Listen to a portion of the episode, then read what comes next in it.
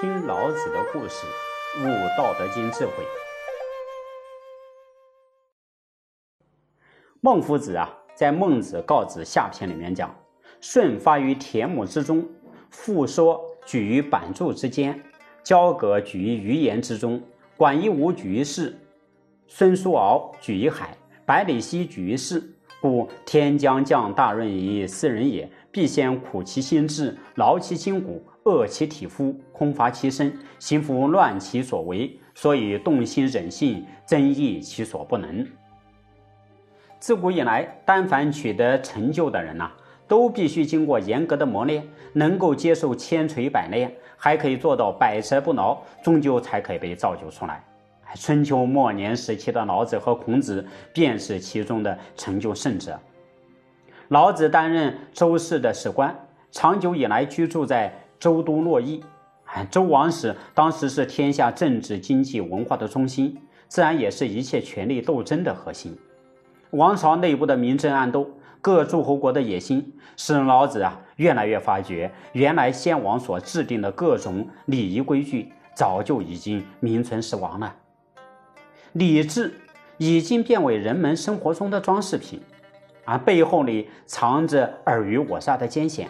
以及赤裸裸的争权力、嗯争权势夺名利交织而成的各种欲望，人性因而被扭曲了。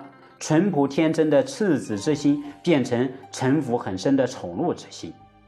就连上古时期的那种小国寡民的和平安宁的生活，有了老子在《道德经》第八十章所描述的情景，都不可能再得到了。小国寡民，时有食帛之器而不用，使民重死而不远徙。据闻上古时期城邦虽小，人民寡少，啊，即便即使拥有十倍百倍于人力的器械，也不去用它，哎，这是因为人们意识到死亡的危害，而不迁徙到远方，这是人们重土安迁的观念，也是世人得以享乐安和的原因。虽有舟车无所乘之，虽有甲兵无所乘之。使民复结绳而用之，甘其食，美其服，安其居，乐其俗。邻国相望，鸡犬之声相闻，民至老死不相往来。啊，至于拥有便利的车和船，也不去乘坐它们；虽然有武器和士兵，也没有必要去动用它们，那只是备而不用啊。人们恢复结绳记事般的淳朴生活方式，以自己的饮食为甘醇，以自己的服饰为华美，以自己的风俗为快乐，以自己的居所为安适。邻邦相望，鸡犬的叫声相互都能听到。可是啊，人们之间一直到老死都不相往来，这一切都是无事嗯而安详的缘故。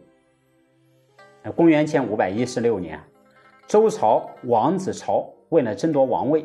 不择手段，打出了维护周礼、立长制的旗号，公然叛乱。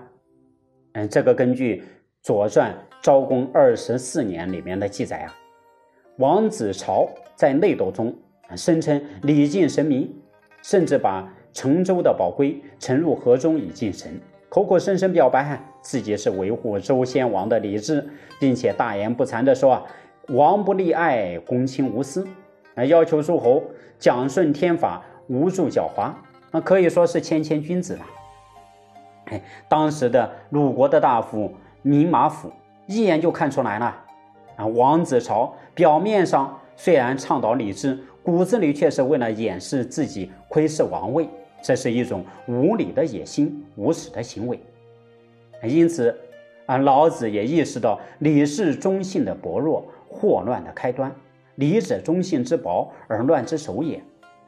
洞察到礼的作用有它的局限性和甚至负面的影响，于是呀，老子便生了归隐的心意。后来呢，啊，果然王子朝兵败被逐，便抢掠了周朝收藏史典籍，逃往楚国。那么老子也因为这件事情被免职回家乡居住。在家乡住了几年，后来由于周晋王十年，啊，也就公元前五百一十年，吴国又开始攻打楚国，往后六年的时间呢，战事战祸接二连三，老子就只好离开了家乡，投奔宋国沛县的朋友那里。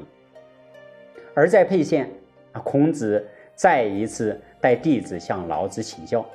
那么这一次，两位历史上的圣人又将探讨什么微言大义呢？请听下集：自然之道，洒脱自在。